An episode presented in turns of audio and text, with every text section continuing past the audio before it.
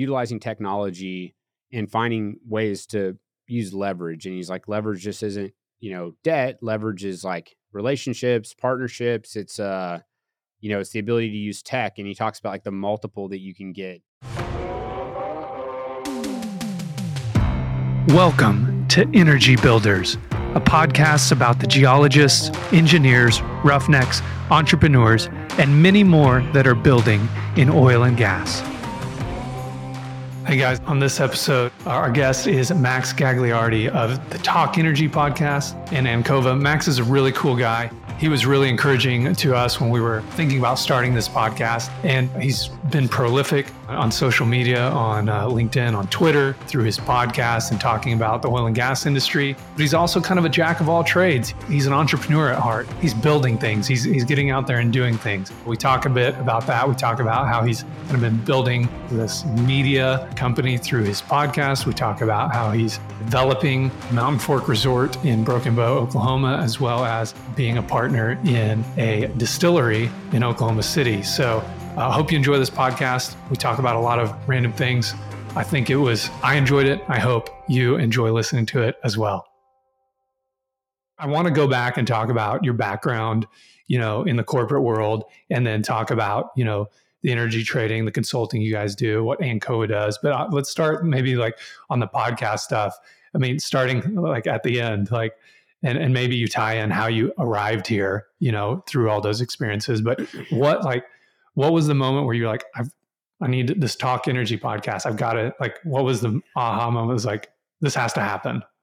So like the first thing was my brother who's about six years five years younger than me five and a half years. He had had a podcast. He's still doing it. It's a fire protection and life safety uh, fire uh, podcast that he does and he was you know he's younger in his career than me at the time he was working for a big company and he just felt like i need a way to network he's a big podcast he loves listening to him so he's always just yeah. like sending me episodes of different podcasts and i think it's like a generational thing for him because when i was you know in my mid 20s or early 20s i would have just killed to be a fly on the wall for conversations of you know people in my industry is like i you know you're in that time in your career when you're just wanting to soak up as much information as you can and maybe you're like in an entry level type of position and so you know having a podcast is just such a huge resource for people to for you to absorb information and then for him i think he just saw the benefits of and this was like very wise for someone uh that was his age was he was just like the force networking aspect of it like forcing yourself to go and to every week figure out somebody new to reach out to try to set up a time to talk to them. And, eh, you know, if you're older in your career and you're more established, I think you take the networking for granted because you've had a decade or decades of time to meet people. But when, you know, where he was at, I think that he just was like, this is a way for me to make connections. And so he'd been doing it for about a year. And all the while, he was like, man, you should do one of these. He's like, you already have a company, you know, you guys have these companies and you already are you know well networked and so you've got like all these connections and you could probably get really cool guests and i was just i just didn't have any social media and so it wasn't just the podcast i really wasn't on social media at all i think i had like a you know a twitter that was private that was old and i had it from college and it was like i followed a couple of my fraternity brothers and some high school friends and we i'd like retweet sports stuff i mean i wasn't right. active on it at all i mean i'd follow like you know my favorite sports teams and whatever and um, that's all I really had. And then I had like an old Facebook that was deactivated that I didn't use. Um, I didn't have an Instagram. Had a LinkedIn with maybe like I don't know six or seven hundred connections on it that I had you know had since 2009. But at one point, someone made fun of me because I still had like my wedding picture. It's like my profile, and they were like, "Dude, that picture's like you know six years old or something." And I uh, and you're like in a tux or whatever, like a suit for my wedding, and so I got self conscious because someone made fun of me, and I deleted the profile picture. So for a couple years, like didn't even have a profile picture, never posted on LinkedIn, um, you know, just didn't wasn't active in social media, and and and beyond that, I was actually pretty cynical about it. You know, I just mm. Thought it was kind of a waste of time, didn't see the value in it, and um, was short sighted in a big way. And so my brother, you know, talking to me about the podcast and telling me you should do this. And then that was, and then COVID hit. and with COVID, and I'm like, our company is like a service company. And so, you know, going to events, going to dinners with people or going to conferences, uh, going to meetings at people's office, like that's a really critical piece to what we do because that's how you get in front of people and make relationships and connect. And people want to do business with people that they know and that they trust and that they have a relationship with. And really saw that break down. I mean, it wasn't that I couldn't even go to conferences. It was like you couldn't even go to the, you know, we weren't going to the office for a while. It was just right. the world kind of stopped. And so that had me doing a lot of soul searching around just a lot of different things. I think everybody, right? Like during that time, it was kind of like, what, what does this all mean? I'm sitting at my house every day and uh, trying to find uh, meaning and a path forward, not just in business but in life. And it was a weird, it was a weird time. And so during that, I uh, did a lot of soul searching and was listening to a lot of podcasts myself. And really, one of the guys that I got into was Naval Ravikant. I think that's yes. his last name. I don't know if you listen to Naval's like How to Get Rich, which is a that tweet storm click, that went viral. A, yeah, the tweet storm, and he admits that it's kind of clickbaity. Like, don't be turned off by the name. How to Get Rich. If people listen to this, it's a it's an amazing tweet storm.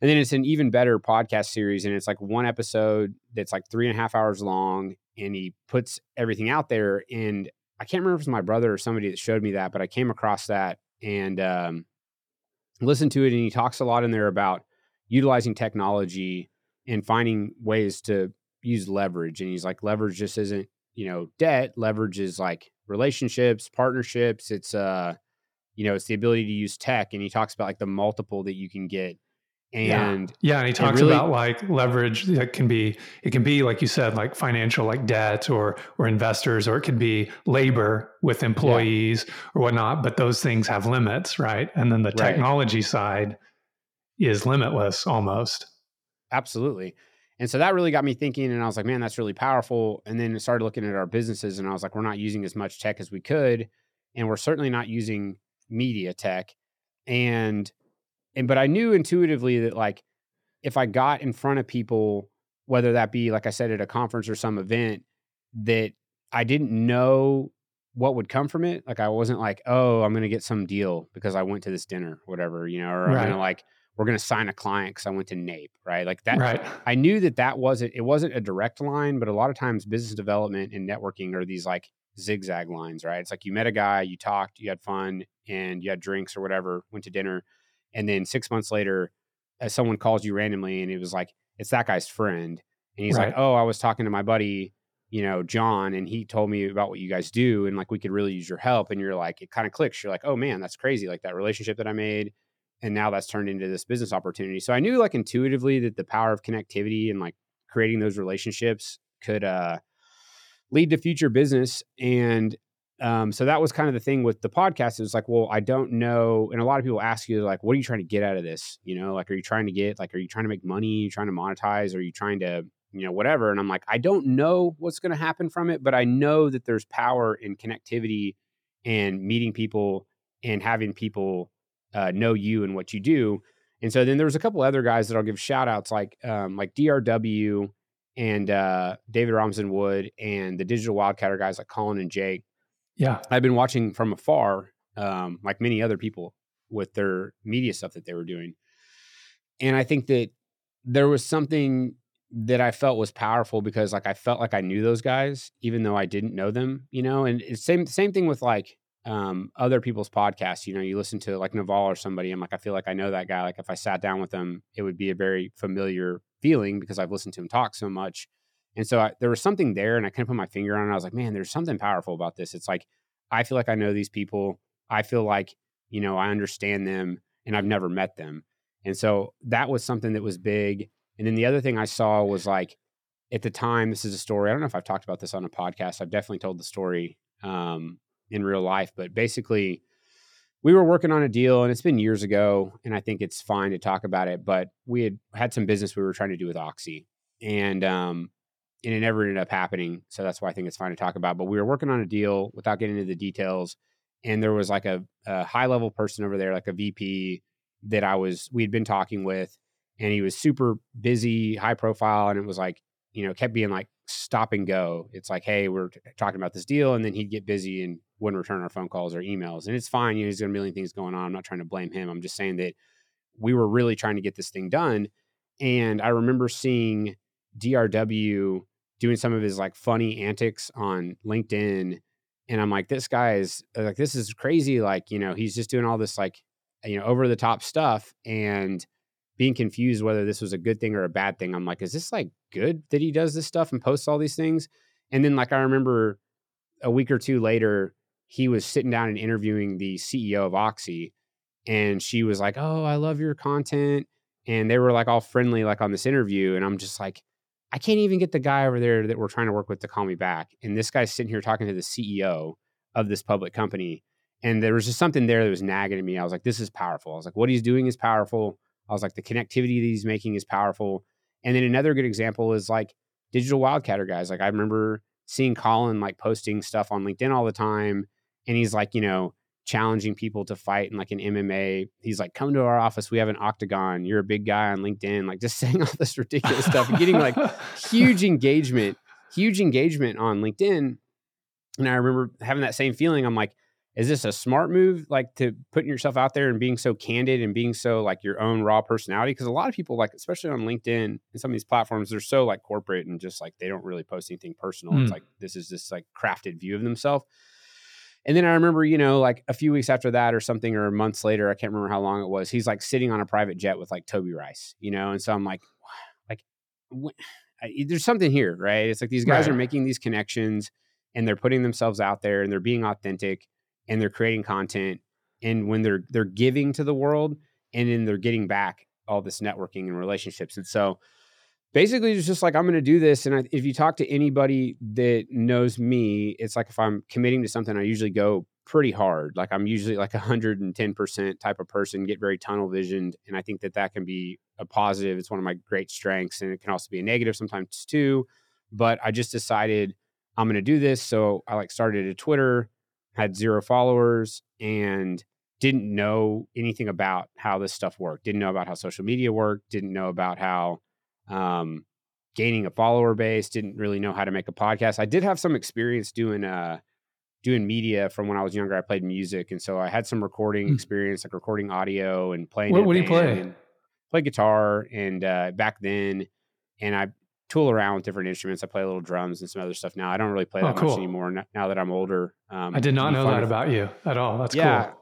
I was into the, I was into the music stuff for a long time and had different bands and, and played and recorded. Yeah. And um, so I had some like audio visual uh, you know, skills. I didn't have really the camera stuff or the the visual side, but I figured that out. Um, you know, YouTube's YouTube, helpful. You can learn yeah. like anything right now. So so basically just launched it and uh, was like, oh, I'm going to do every every other week, and then that became. Then you start to look around and you're like, that's not going to work. Like I need to do every week, and then I was like, well, I'll do twice a week. And so there for a while, I was doing like twice a week episodes, and um, really just grinded on it. And it's been like two years now, and there's been a ton of awesome benefits that have come from it. I've gone back to once a week just because the grind was too hard, and I've been trying to do other things like newsletter and uh, and more like video clips and more um, you know some of the real estate stuff we do i like to do the video uh, stuff for that as well and instagram and things like that. So long-winded way of saying i just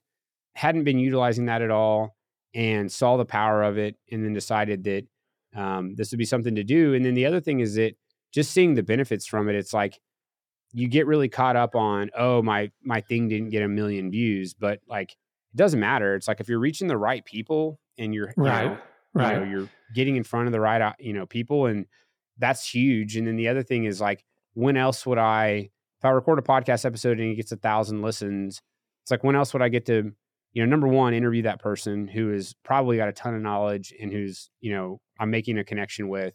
Right. And then number two, it's like, when would I get to, you know, be in front of a thousand people and talk? And the answer is like never. Like unless you're like pay to play with Hart Energy or somebody where they're like, sponsor this conference for 15 right. grand and we'll let you yeah. have a speaking engagement. Cause like you figure out that's what all that is, right? Like, and then how far does that go? Like it's going to the yeah. room, right? But does it yeah, leave the going, room? Exactly. And so you're like, yeah, this content's evergreen, right? So like we'll record this conversation in forever if you have it posted somewhere, people can go back and listen to it, and that's massive. And um, so I, you know what I that's another thing that hit me is like for years there was like the Hart DUG conference mid continent one because we do yeah. a lot of Oklahoma work. And I remember being like in 2016 17, 18, we had a bunch of clients that were running rigs. And I like hit up Hart and I was like, hey, look, you know, our clients are running like 20 something rigs and we're doing all the commercial and midstream stuff for them. You know, if you looked at that in a vacuum and said that's one entity, we would have been like the third or fourth largest, you know, active person out there. I was like, we have a ton of experience in Oklahoma. Would love to be a part of the conference. I'd love to, you know, be on a panel or do something. And this was like 2016 or 17 or something like that. This was five years ago. Um, and the guy was like, "That's awesome." He's like, "You know, pay me twenty grand or whatever it was. Maybe it was fifteen or something." It was like, right. "Yeah, sponsor this like gold tier thing, and we'll see if we can get you like on a panel or something." And I'm like, "Okay, so now I get it. Like, it doesn't really matter. You know, you're just people are paying basically to get to these things. And to your point, you're basically just talking in front of a room full of people who half of them are there to skip work and they're on their phone the whole time. So it's like." And, I, and going just, back to Naval, like he talks about that, right? Like like media, like all of this now with technology, like you're talking about, a lot of it's permissionless. Like you can go on YouTube and learn how to get the lights and cameras and set them up, and you right. don't have to like pay that fee or like go work at a news corporation or a media company to, you know, be able to get that leverage over media. Like we have that. So like this is great, dude. I feel like we could jam on this for like hours, probably. Like it's uh, fun. It's like, fun. But, I like it. But like thinking about what's the negative, like before we leave this topic, like what's the negative side of like, you know, you mentioned like you feel like you know Naval or you know like Colin and, and Jake before you met them, but like now that you're out here and you've been doing this for two years and you've had this reach, like I know there's like, uh, uh you know, we connected at like a Bitcoin meetup right in the city. Yeah. But then like you know run into each other somewhere, airport or locally or at a conference, like I'm sure there's other people out there that are going, Hey, there's Max. I've seen him on YouTube or Twitter, but you haven't met them. You haven't seen them. So what have, what's, are there downsides to it or is it just, if there are yeah. any, what are they? I think the downside to it is that for like Twitter, or there's different downsides, but one of the biggest downside that I am jaded with is the, way that you get engagement a lot of times is through like this kind of outrage culture thing, you know? So it's like if you want to get a following on Twitter, you have to have like hot takes. And so you see, you don't have to. I mean, there are people that have educational content and they like Doomberg is a great example. Like, yes, sometimes he'll get mad at like Justin Trudeau or somebody and like, you know, go off on a politician. But for the most part, his content's like pretty educational. And I would say that that's an outlier because most of the accounts that have lots of followers are you know engagement farming and engagement farming there's different things you can do you can have like you know funny memes or something you can have you know whatever tweets that uh, are educational and maybe that gets some views but it's like i would notice that if i did like a tweet thread on uh whatever natural gas prices or storage like yeah that might get like a hundred likes or something i'm like oh they're pretty good like you know and there's some like people that really care about energy and natural gas that would give me a follow. You pick up five follows or whatever.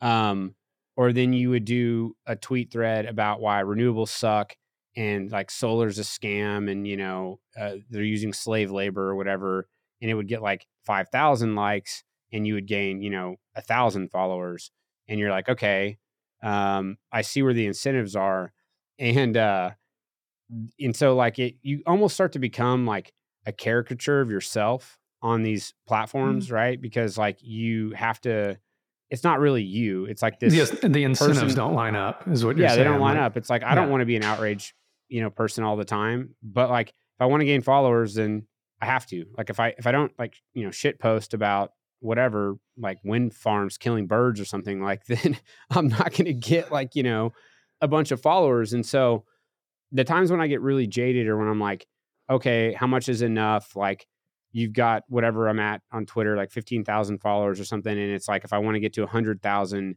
then you better start pissing people off because that's like the only way that you're going to get people to engage and to follow you. And let's face it, that platform has incredible reach and it is really powerful.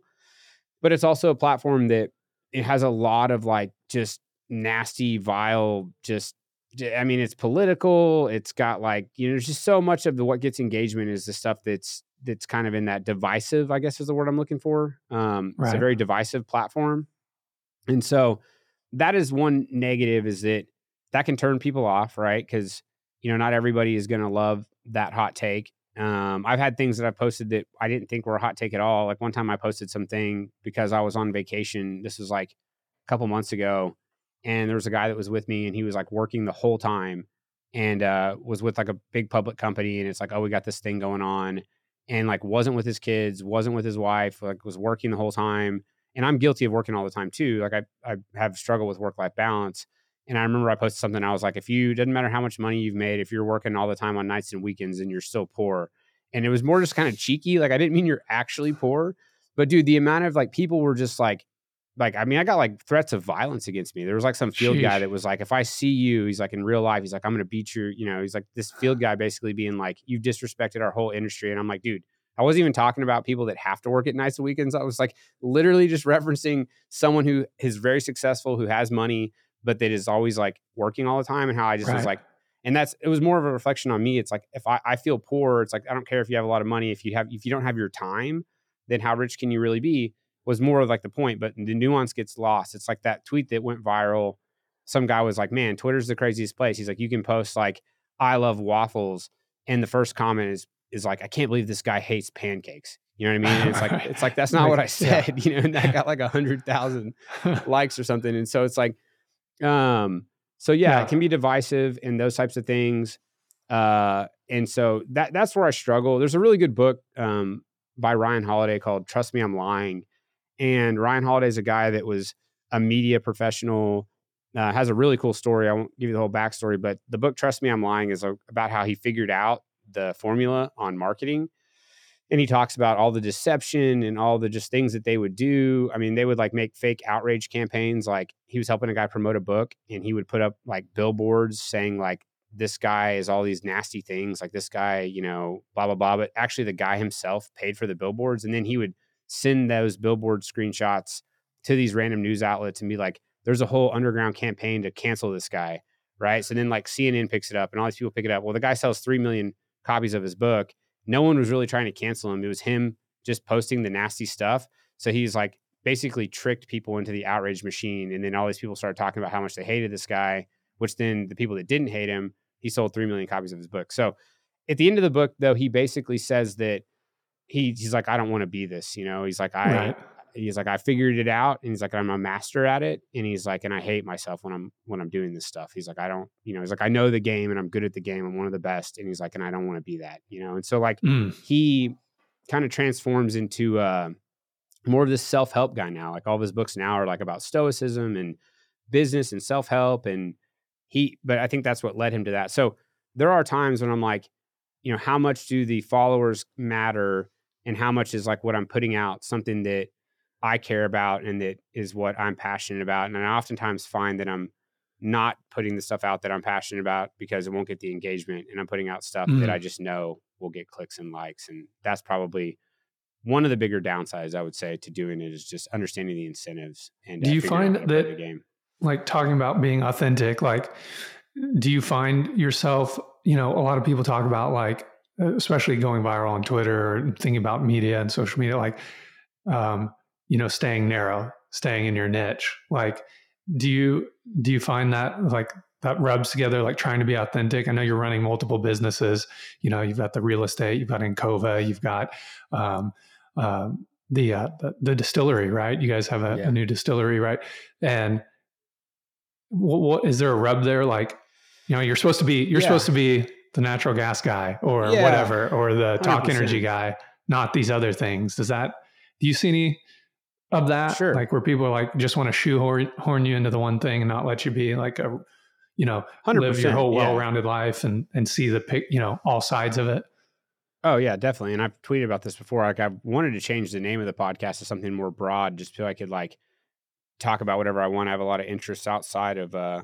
of energy and the other thing too is that like energy is in natural gas and midstream and all the oil and gas stuff that i do is fun it's my passion. I enjoy it, but it's not like it's not as cool as like taking a drone shot of an awesome river or like fly fishing or like a distillery or whatever. So there's like other things that like I like to do that are business, but that are also fun in the terms of like it, it's just it's like let's scratching face it, like, a, like a creative itch. Like yeah, it's a create exactly. It's that creative itch, and like a pipeline's underground. You know, like as much as I want to make a hype video for a midstream thing, like the asset's buried in the ground. Like Right. sure, I can go see like a processing plant or something, and I need to do more of that content. I've been actually working with some people to try to get some field visits set up where I can make some more like uh, oil and gas content out in the field. But it does it like you know to have the longevity. I think like eventually like I will change the name to the podcast if I once I think of a good name and make it more broad and continue to do probably fifty percent or more energy content. But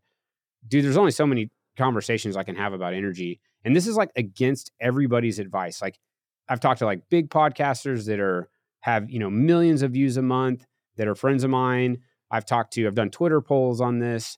I've talked to like lots of different people, and everyone's like, "Rich is in the niches. Like, you need to Right, be like yeah. you're the energy guy. Like, focus on energy. That's your thing. Like, as soon as you go broad, now you're competing with Joe Rogan, and like you're never going to be that guy. So like, just be the energy guy because that's like your niche and whatever. And uh, and they're probably right, but the reality is is that if I just do energy, I'm two years in, 156 episodes or something. Um, I can only have a conversation about nat gas or coal or nuclear plants or hydro or geothermal or batteries or you know pick. I mean, energy is massive. There's so much you can do, but at the end of the day, like there's a longevity aspect to this, and there's like a I mean, it is an absolute grind, man. I mean, I have to every single week. Like this week, I don't have an episode ready. I have an interview tomorrow, and I'm like, usually I try to have two or three in the hopper, but Uh-huh. I just had people cancel on me. You know how it is. Like I missed Yeah. the one yesterday we were supposed to do. I got the time wrong and didn't have it on my calendar, and so I missed Right. it, and we had to reschedule it today. Like that stuff happens all the time. Like I had two this week and one last week where they're like, "Hey, can we do like first week of January?" And I'm like, "Yeah, that's fine." But now it's like, now I don't have an episode. You know, so Right.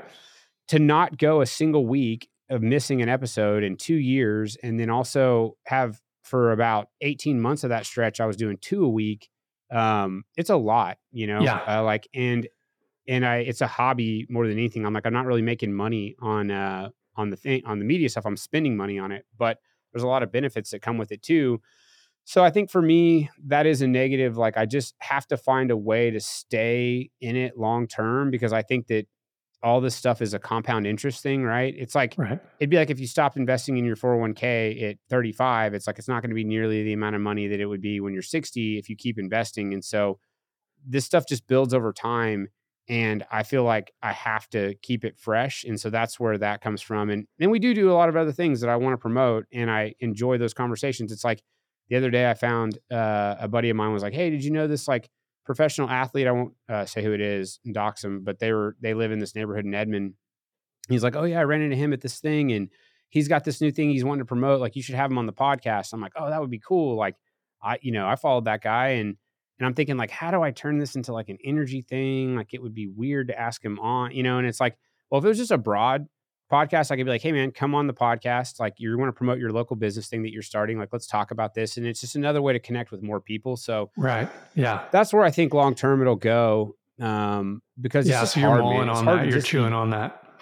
yeah, definitely. Yeah, I, I- I think it's it's where if I had a good name, I would probably uh, just change it, but it's hard to find. Uh, names Yeah. are all taken. It feels like for the Right. podcast.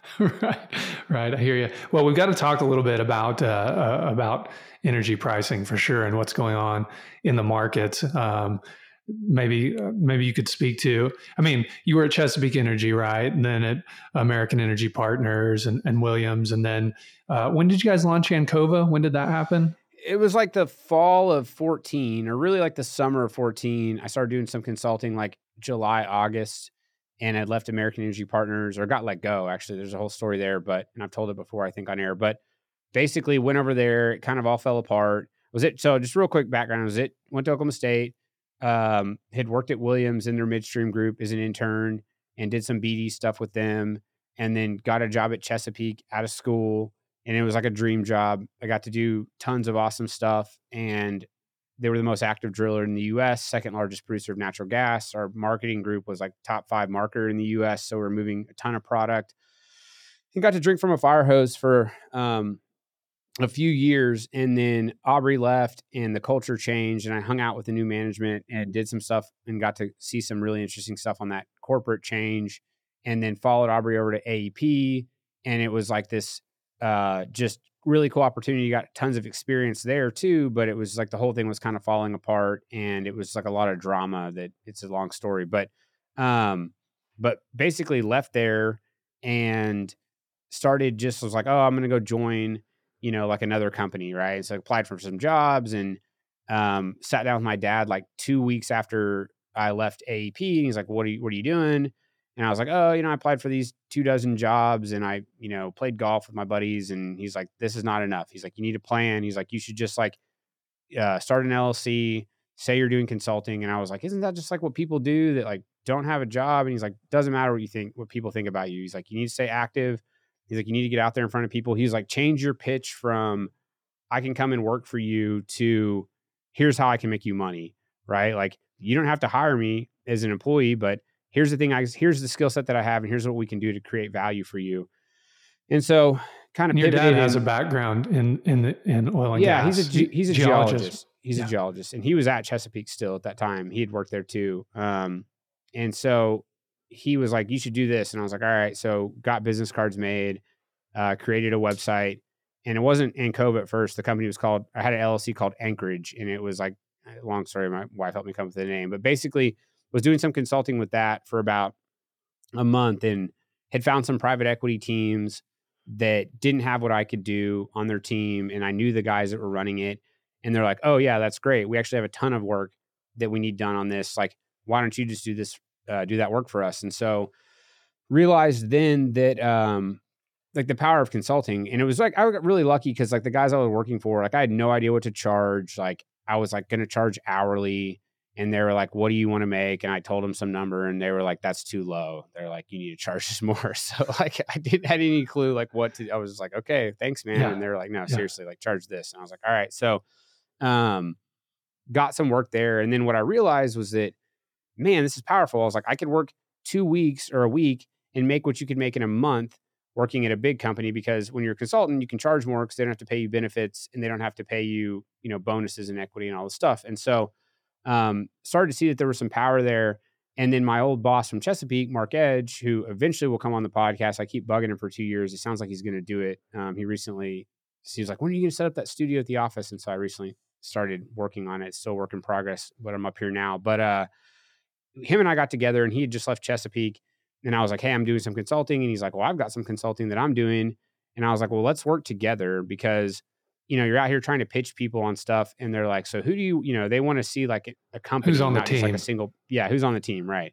And so it was kind of like, all right, let's work together. And we were billing separate for like a month, and then like we had a couple of leads that were really big leads, and so we're like, let's just incorporate.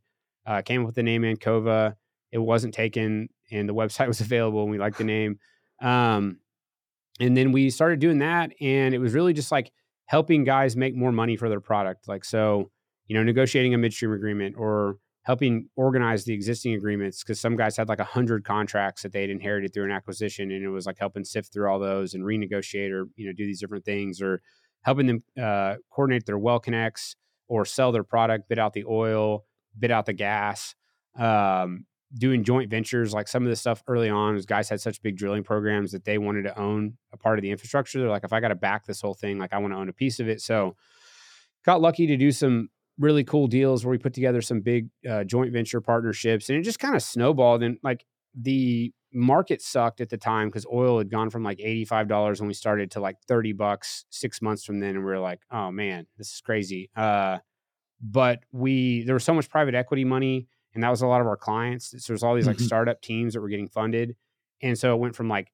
three clients to six clients to like we got to hire people because we can't handle anymore and so we brought on a couple people that we had worked with that were uh, available and we brought them in as contractors and then eventually made them full-time employees and then in 2016 uh, started actually physically buying natural gas and then reselling it and our model there was that we would be more of a broker and we saw like a real disconnect around a lot of the natural gas marketers that were kind of in the smaller size, they were doing the arbitrage game where they're basically you know, they're traders. So they're like making bets. It's like, okay, I can pay you three bucks, but I'm really getting 320 or 310 or whatever. And so they're making like a spread on your product.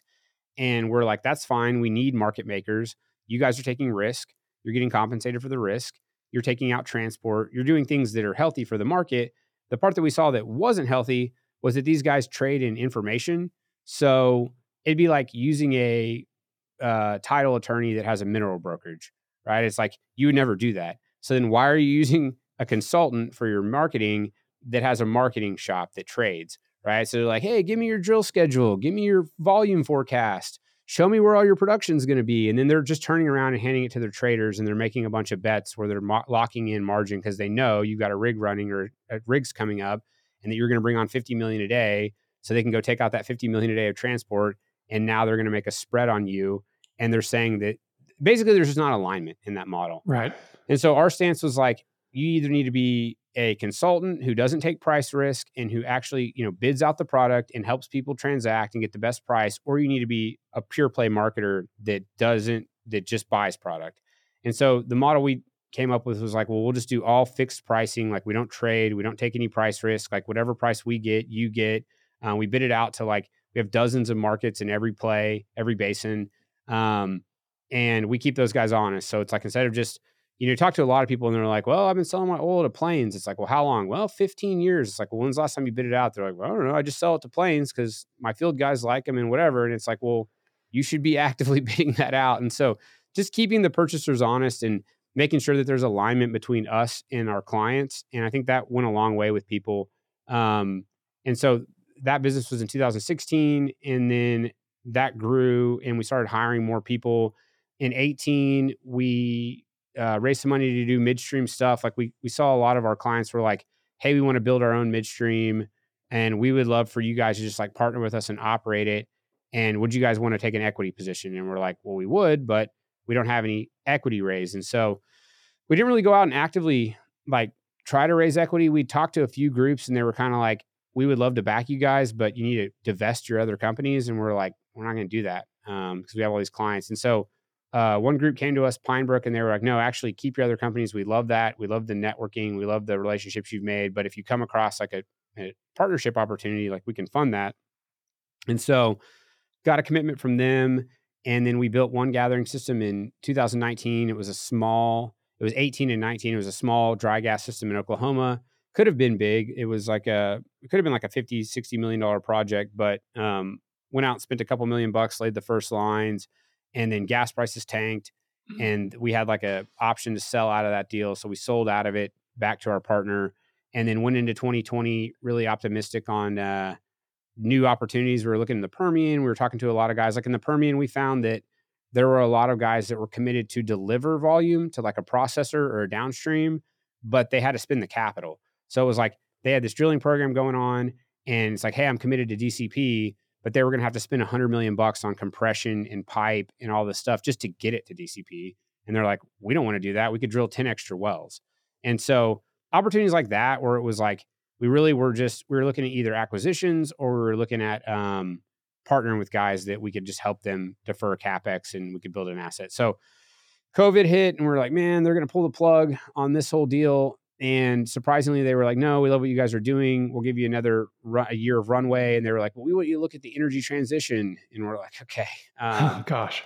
So, uh, spent a lot of time on carbon capture. Spent a lot of time on like electric compression and like other stuff like treating mud and like just a bunch of different things with like a a green uh, slant to them. Mm-hmm. And ultimately, had a couple deals that we really liked, and they never ended up uh, pulling the trigger on it. And so we kind of spun that entity down. And that's also the same time that I got into the Bitcoin stuff because I was like, what works right now? Like, what can we build? And there wasn't a lot that you could build in 2020 that worked because people weren't drilling. Mm-hmm. So it's like, what infrastructure can we invest into that makes money? And that we came across Bitcoin mining and we're like, this is really interesting. And it was very interesting because people were getting at the time like 35, 40 bucks an MMBTU. And we're like, that's insane. This can't be mm-hmm. real. So um, that led me down the Bitcoin rabbit hole it's probably a whole nother conversation. But uh, then I, you know, so I really learned the mining side of it, and then I, uh, I'm kind of a small government guy, anyways. Uh, you know, I have like a libertarian bent to my politics, so here, here. Uh, I just I, uh, you know identify yeah. with a lot of the stuff in Bitcoin, anyways, and that's why I continue to be. Uh, very much a fan of Bitcoin and supporter, and want to do more mining in the future. We've done some. We spooled up a mine in Oklahoma, bought some wells, and uh, invested in that and uh, that was Ancova Digital. and then to round off the other stuff, we've done some real estate stuff. It's mostly short term rentals in vacation markets, primarily Bo- Broken Bow. We also had some single family homes that we've since divested of because they're a pain in the ass. Um, and then like uh, the distillery is like a passive investment. Like I'm not operating that. People are like, how do you do all this stuff? I'm like, well, I do it because I'm just investing in it, and then I Mhm. have other people managing it, and I'm just promoting it because it's fun. I mean, the distillery Yeah. is like a fun one. Uh, that's pretty much all the stuff that we've done. And today we've got like 15 employees, uh, maybe a little more if you include the partners like Mark and I and a couple contractors. But um, yeah, man, it's we've kept we've stayed alive, and we had a good year this year. It's always like I can never tell what's going to happen because the oil and gas industry is so crazy, but uh, we've been fortunate, and um, and I think we add value for our clients, and so we're just uh, trying to stay in the game, man. There's been a lot of people dropping out of the game the last eight years, and so the thing about the oil and gas industry is if you can just hang in there and hang around the rim, there's always opportunities, you know. Yeah, I think you're right. I mean, that's what the, the industry is is crazy. I mean, uh, gosh, my family's been in it for decades and decades, but you're exactly right. Like, and that's what's I think kind of frustrating when you see like the public perception and like conversations on Twitter. Like, energy is foundational to like our our culture, our civilization, the entire world, and Yeah. you know, it there's a big disconnect there um, that. Um, and so I think it's cool. I mean, like you're talking about these network effects of doing these different things of through the podcast and through your social media. I think it's great to actually have someone who's an operator who's running multiple businesses, who's worked um, in the industry for like yourself for years and years, talking about those things and getting that out there so that we can have hopefully more um, not divisive conversations, but ones that maybe while that you, maybe while people don't end up like agreeing, you know, with your side or probably similar side, I'm probably going to take a very similar viewpoint to you on energy and stuff. But at least the conversations are being had, and hopefully in a, a productive way. Um, so Yeah. kudos on that. And yeah, I think we could definitely um, on the Bitcoin mining, we could do a whole show just on that, just talking about pluses and minuses of that and the challenges and learning about that. But I think we've covered a lot in this. I, I and I, serious, seriously, Max, I think we could riff on some of these ideas uh, for a long time, and so we should definitely do another one of these. Um, uh, and you've been helpful for me, like thinking about as we've spun this podcast up. Um, Well, tell me more about the pod. I mean, uh, tell me more about what you guys have been doing. How many episodes? What's all the themes? I haven't really. I've like looked at it a little bit because when you asked me to be on, but dude, I can barely even listen to my own episodes. I don't even get through them usually. I hear. Uh, I hear you. so, but tell me about more of what you guys are trying to do. If you need to leave, that's fine. But um, I got time here. If you want to uh, just Yeah, go yeah. a little longer on your stuff, I'd love to just hear about what all you guys are doing and um, what you're trying to accomplish with it. Yeah, I think we saw a lot of the same things. You, were, I'm a big podcast fan, um, and was just realizing that the kind of networking effect you were talking about. We're a small, you know, family-owned operator. Um, it's it's you know like we've got multiple contractors working in the field. Um, we we drill. Uh, we do, we do exploration, drilling, completion, all of that. We and operate the wells. Um, but then everyone in the office is an oxen, you know. So we're a small family team, um, and we've just again, like you said, like we've we've hung around the rim. we picked up we picked up our own rebounds and made some shots here and there, and, and stayed in the game. And like you said, 2020 was tough. No one was doing anything, and it was just stay alive. And um, luckily, at the end of that year, we we started a we started a drilling project. And uh, Russ, my father, likes to joke uh, that uh, you know we brought we brought on an H and P rig out of the weeds, and uh, in Yeah. in November of 2020, and we increased the rig count in Oklahoma by 10 percent Yeah. because there were Yeah. only there were only nine nine rigs running in the state at that time. So, um, but with the podcast, we just thought, you know, who's out there talking about oil and gas from a small family business perspective?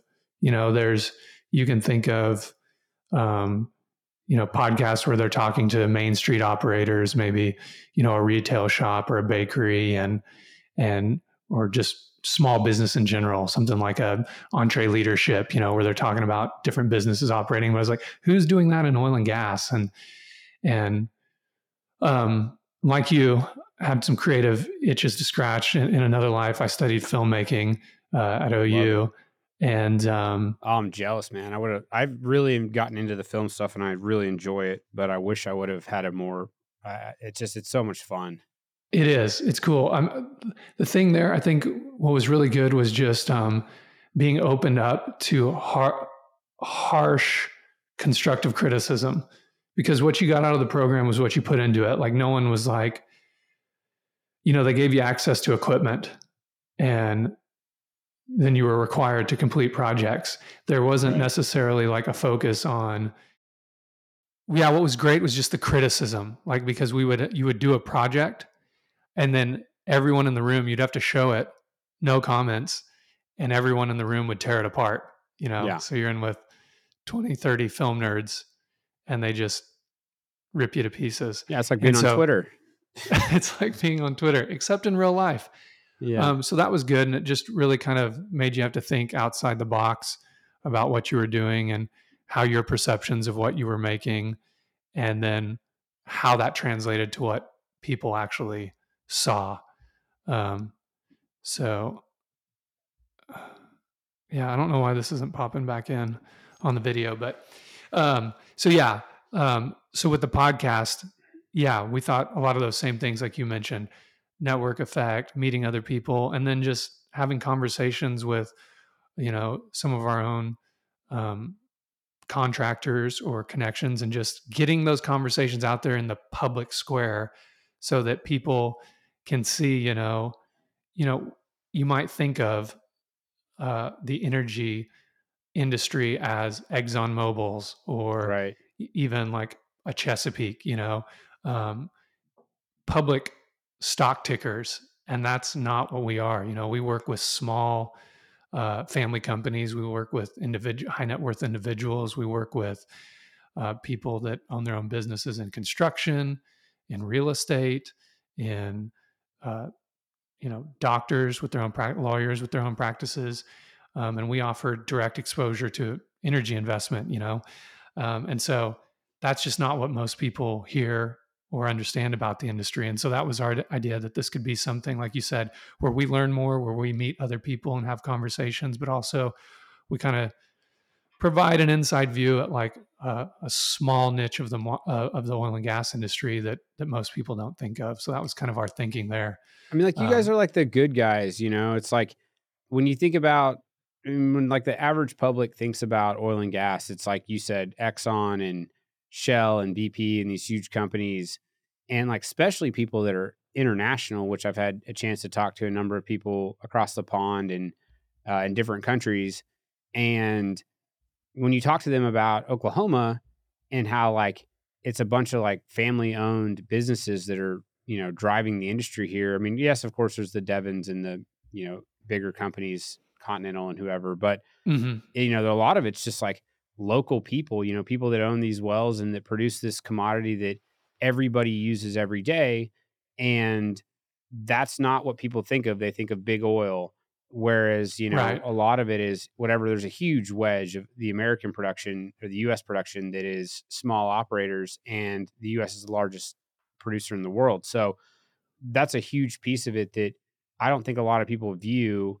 And then the other thing is like the moralization of energy use that I feel like has been really interesting with the podcast. And it's like everybody, there's this weird thing. And like one of the first episodes I did was with Alex Epstein, and he was, uh, he was like very gracious to come on. Um, cause I didn't have hardly any episodes and I just like hit him up and he, and he agreed. Right. And I asked him about like, how do you, you know, he's a philosopher. And I was like, how does this work? Right. Where people can use this stuff every single day um, voraciously. Like you can't get enough. Like, I mean, all these environmentalist people, they're on planes, they're doing all the stuff that they want to do. They have iPhones, like they don't care. Yeah. Yet they can get the virtue of not saying that it's evil, saying that it's bad, saying it's causing all these things, yet they can use it all the time. And he was like, that's a really great question. He's like, it's one of the most, it's like a paradox, right? It's like everybody can use this all the time and then hate it. So Right. there's just such a, that's such a weird phenomenon. Like you don't see that a lot in other industries, right? It's like people hate the cigarette industry and they don't smoke. Um, yet they'll compare like oil and gas to cigarettes. Like I had people crazies in my DMs, dude. I get people sending me just insane things. Um, Wow. the, yeah, yeah, talk about that was one of the negatives I didn't really get into. There's some you never know who's on the other side of the screen. Um, right. and uh I've, you know, didn't used to set my alarm in my house and like have a gun and I do now because I uh just to some of the crazy stuff that people have sent me and like but right. I uh yeah, I mean like there's just this perception that like everybody hates it but they still use it all the time and that's really Right. odd. And so I think like having these conversations where it like humanizes the people that are doing it and even like Elon Musk who is a more complex character. I used to just like not like him because of the Tesla thing and I just thought it was like just never believed in Tesla really. I still don't. I think that Right. company is way overvalued, but now with all the Twitter stuff, I'm kind of like, he he's an interesting guy. But one of the things that he said was that like maybe we should. I think it was on Rogan. He was like, maybe we should stop like demonizing these people. He's like the people that like you know create all this stuff for us that like make our lives possible. He's like maybe it's like not such a good idea to like hate them. You know, Yeah. and I was like, that's Well, a really good the point. other you know it definitely is and the other side of that is you know it's getting really really hard right now uh engaging with the service industry with contractors who are working in the field because you know you've got a whole generation that's been told oil and gas is evil Right. and you know so what's going on is there's just it's hard work it's really hard work to work on a rig um, and that's one of the great things you know seeing uh, uh, colin and jake and some of the digital wildcatter stuff they're doing with with stories and tiktok and stuff now explaining some of that to people is great but it's really hard work but then you've been told your whole life by the public education system that it's immoral and wrong um, and then the people who do go into it, well, they've got to work long hours, hard hours. And to get them out there to work, I mean, now you've got to have a pricing incentive to pay these people what it's worth. Well, it's worth a lot because it's the energy to, to, to power the world. And if you don't get people out there to work on these things and develop new sources of that energy, well, what, what's going to happen? So it's, I mean, that's where we're where we're getting at. And so it's, I mean, our our man, change uh, a rod part, uh, changing a downhole pump. I mean, these Yeah. things that used to cost, I mean, under five grand. I mean, you're looking at like fifteen to twenty grand now, like six x to ten x, you know, on on on maintenance in the field. And so, all that to say, it's a tough industry, um, and it's tougher when, like you said, you've got these, especially the fact that it's in public institutions uh, uh, being taught to our children that's funded, especially in Oklahoma. Oklahoma runs on on the gross production tax, right?